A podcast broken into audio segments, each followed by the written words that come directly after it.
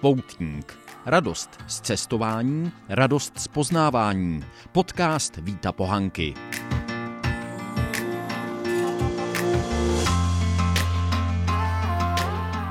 Díky, že jste si našli čas na poutníka a na úvod jeden příběh. Na té fotce, kterou jsem dal do záhlaví dnešní epizody, je jistý Jarvis MacArthur z Floridy a můj dědeček Eduard Pohanka.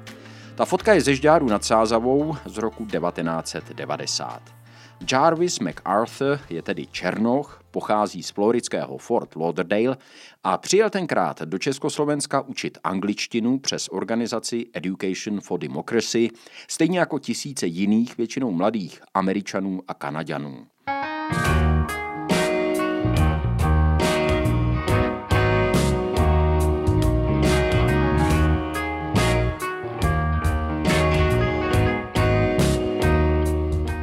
Jarvis pak působil na Univerzitě Palackého a skamarádili jsme se. Do té míry, že dal tenkrát moje telefonní číslo na americkou ambasádu do Prahy jako kontakt, kdyby se doma něco dělo a oni se s ním potřebovali spojit. Na kolejích, kde bydlel, brali ještě telefon paní Vrátné a ty na tom popravdě řečeno s angličtinou nebyly a myslím, že ještě pořád nejsou právě nejlíp.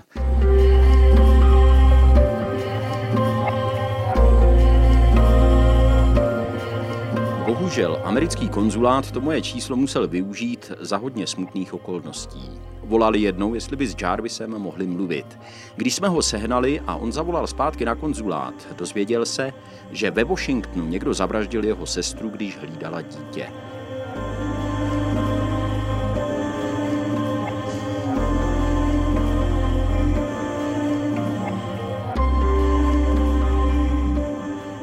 Tady bych měla si vysvětlit, že hlavní město Ameriky, Washington DC, je velmi viditelně a smutně rozdělené. Severozápadní část je výstavná, bezpečná, převážně běložská. Ale jenom kousek od budovy kongresu v centru začíná jihovýchodní DC, což je v podstatě černožské ghetto, jestli se to za posledních několik let nezměnilo. Právě na přelomu 80. a 90. let bylo velmi nebezpečné a patřilo k místům s vůbec nejvyšším počtem vražd na obyvatele v celé Americe. Jarvisova sestra v tom roce 1990 prý zřejmě útočníka znala a pustila do bytu. Nenašly se žádné stopy násilného vniknutí. Nevím, jestli se vrah našel, už jsem se na to Jarvise nechtěl ptát. Ale tragédie jeho rodiny, jak uslyšíte za chvíli, zapadá do celkového obrazu života mnoha afroameričanů, hlavně ve velkých městech.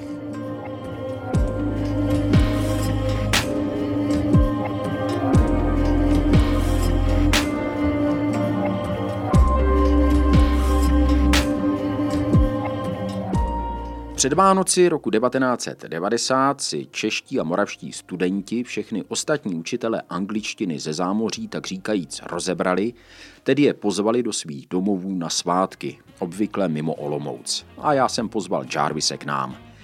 Nemyslím, že by o něj jiní studenti neměli zájem, protože je Černoch, ale on byl také starší než ti ostatní a jak už jsem naznačil, my jsme se opravdu zblížili.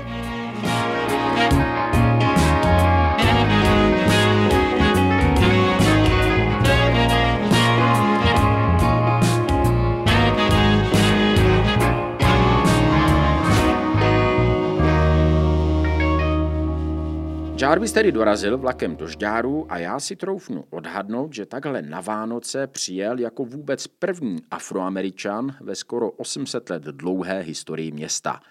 Byl tenkrát pořádný mráz, zima jak má být. Na štědrý den jsme šli na procházku na Rosičku, to je nějakých 11 kilometrů tam a 11 zpátky. I když je Jarvis tělocvikář, nevěřícně tenkrát kroutil hlavou, kam ho to vleču. Nešlo ani tak o tu vzdálenost, ale spíš o tu zimu. Přece jenom z Floridy nebyl na ty podmínky na Vysočině zvyklý. Na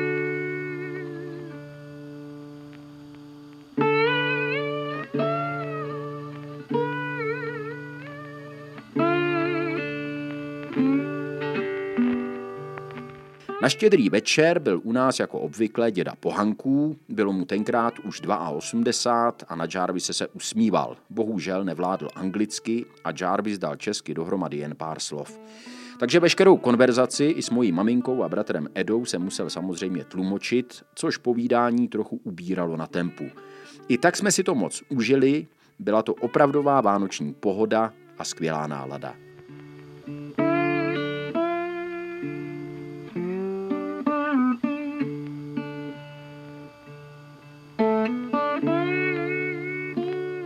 Později jsme s Jarvisem a ještě jedním kamarádem uvažovali o založení společné česko-americké incomingové cestovní kanceláře tedy z českého pohledu incomingové. Chtěli jsme do Československa vozit americké studenty, organizovat pro ně poznávací cesty po Čechách a Moravě.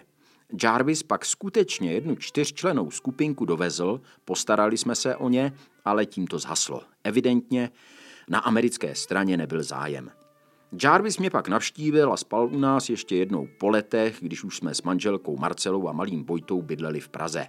Já jsem se zase podíval za Jarvisem, když bydlel nedaleko Savannah ve státě Georgia a já jsem tenkrát jel z Washingtonu už jako zpravodaj Českého rozhlasu na Floridu na republikánské primárky v roce 2012.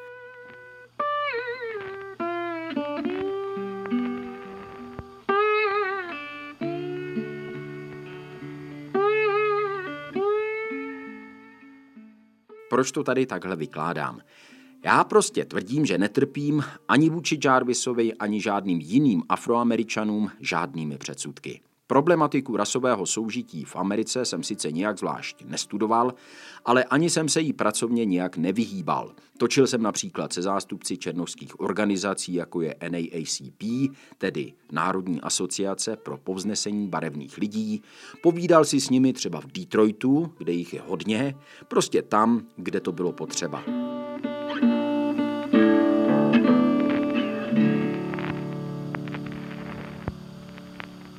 Ty protesty, odstartované loni vraždou George Floyda a jiných černochů z rukou policistů, naprosto chápu. I když také úplně stejně jako při nedávném útoku stoupenců prezidenta Trumpa na kongres, mě rozesmutňuje lůza, která se k ním připojuje, ničí a rabuje obchody nebo jiné podniky lidí, kteří nemají s policejním násilím vůbec nic společného. Hlavně mě ale také napadají nepříjemné otázky, o kterých se v téhle souvislosti vůbec nediskutuje a nemluví. Aspoň já jsem to nezaznamenal.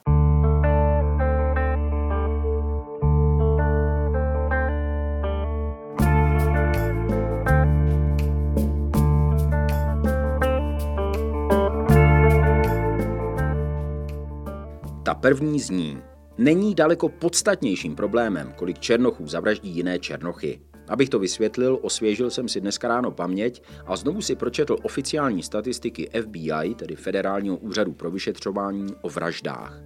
To je ten nejdůvěryhodnější zdroj, o jakém vím, neznám žádné médium nebo organizaci, která by je spochybňovala. Ty poslední dostupné údaje na websiteu FBI jsou z roku 2018, kdy bylo v celé Americe za rok zavražděných 3315 bělochů a 2925 černochů.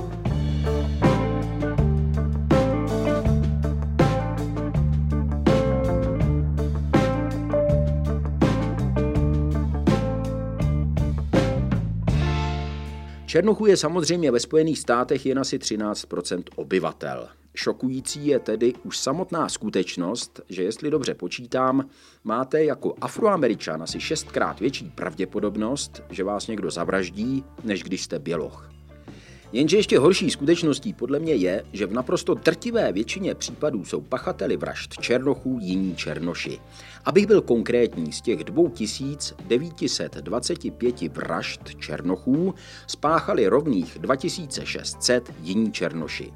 Když se podíváte na to, kde se takové vraždy odehrávají, je to nejčastěji ve velkých městech, hlavně v Chicagu, které má absolutně nejvyšší čísla, ale v přepočtu na obyvatele je to v St. Louis a v Baltimore.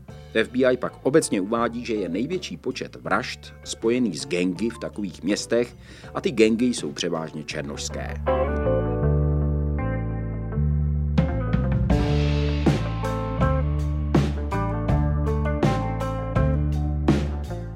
Když budu vycházet třeba z databáze liberálního listu Washington Post, dozvím se, že v roce 2019 zabili policisté 13 neozbrojených černochů.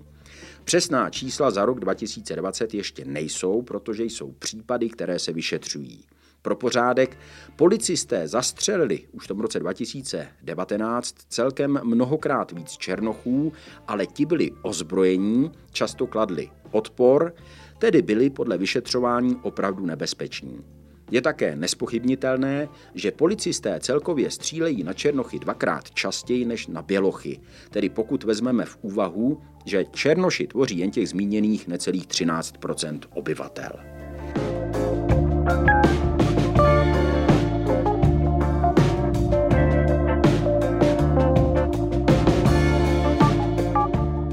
Ale 2600 černochů zavraždilo v roce 2018 jiné černochy. Dalších 514 černochů zavraždilo bělochy. Mimochodem, pachatelem vražd černochů byli běloši ve 234 případech. Jinými slovy, víc než dvakrát častěji zemřel běloch rukou černocha, než naopak.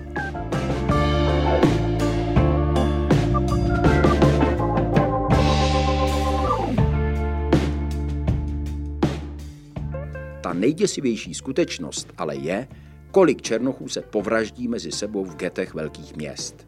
A já se ptám, jestli by se právě tahle skutečnost neměla v amerických i jiných médiích na světě nejenom uvádět, ale přímo propírat, aby se ty případy, zdůrazňuji naprosto nepřípustné a odporné policejní brutality, zasadily do kontextu, abychom je viděli z širší perspektivy.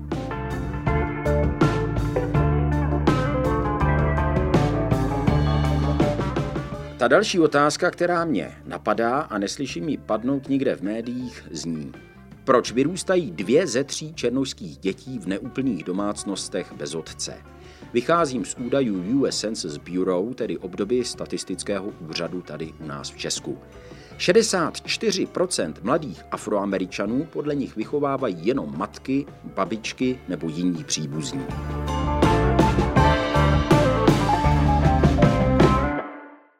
Téhle souvislosti měl tehdejší kandidát na prezidenta Barack Obama v roce 2008 projev na jižní straně Chicaga. Sám v té oblasti kdysi působil jako komunitní organizátor a je to jedno z těch míst nejvíc zasažených násilím černochů na černoších v celé Americe. Živě si na ten projev pamatuju a našel jsem ho teď na YouTube. O černožských otcích, kteří se nestarají o své děti, Obama řekl. They've abandoned their responsibilities Vzdali se z odpovědnosti, chovají se jako kluci a ne muži. Ty statistiky všichni známe.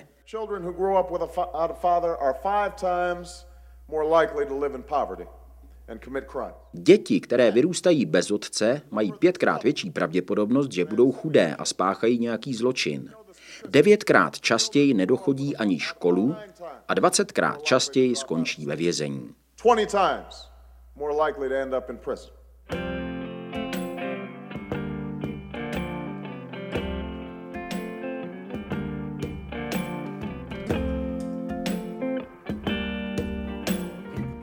Barack Obama si mohl něco takového dovolit otevřeně říct, protože je sám Černoch. Bez ohledu na to, že to nebylo nic jiného než holá pravda, snesla se na jeho hlavu velmi tvrdá kritika černožských organizací a intelektuálů. Když to zobecním, Obama podle kritiků údajně dává zkreslený obrázek, když nemluví jedním dechem o institucionálním rasismu, kterému černoši od mládí čelí. Ne, že by jindy Barack Obama o tom institucionálním rasismu nemluvil, dělá to velmi často, ale tím, že v tom jednom případě zmínil i tuhle skutečnost, zažehl pomyslný oheň na střeše. Jsem přesvědčený, že kdyby stejnou věc řekl třeba současný prezident, Běloch, původem irský katolík Joe Biden, byla by reakce mnohem horší.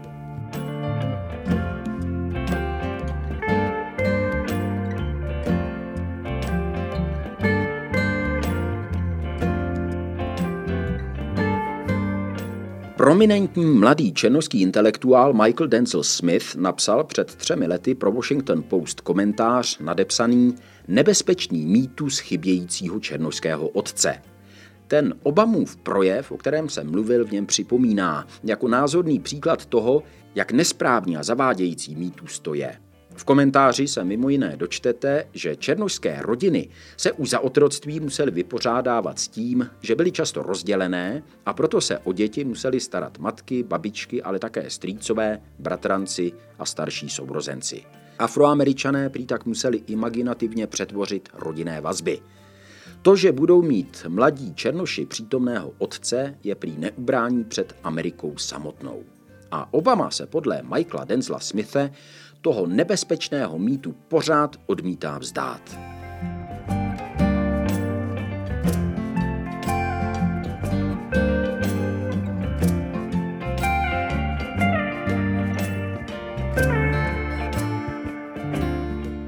Za sebe musím říct, že souhlasím s Obamou a Michael Denzel Smith je pro mě pomatený trumpeta.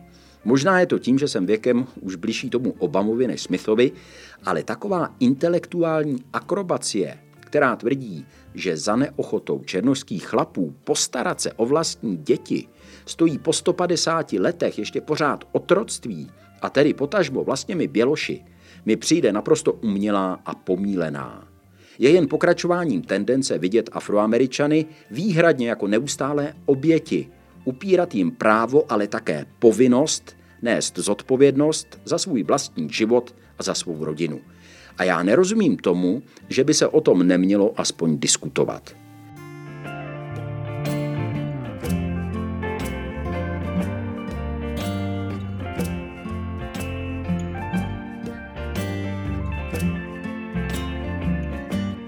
Tolik na tohle téma. Chystám se kamarádu Jarvisovi, o kterém jsem mluvil v úvodu, po pár letech zase napsat, navázat kontakt. Bude toho spousta o čem mluvit nebo si psát, ale tyhle dvě otázky, které jsem zmínil, určitě nevynechám. Díky, že jste si našli čas na poutníka, zdar, sílu a hlavně zdraví.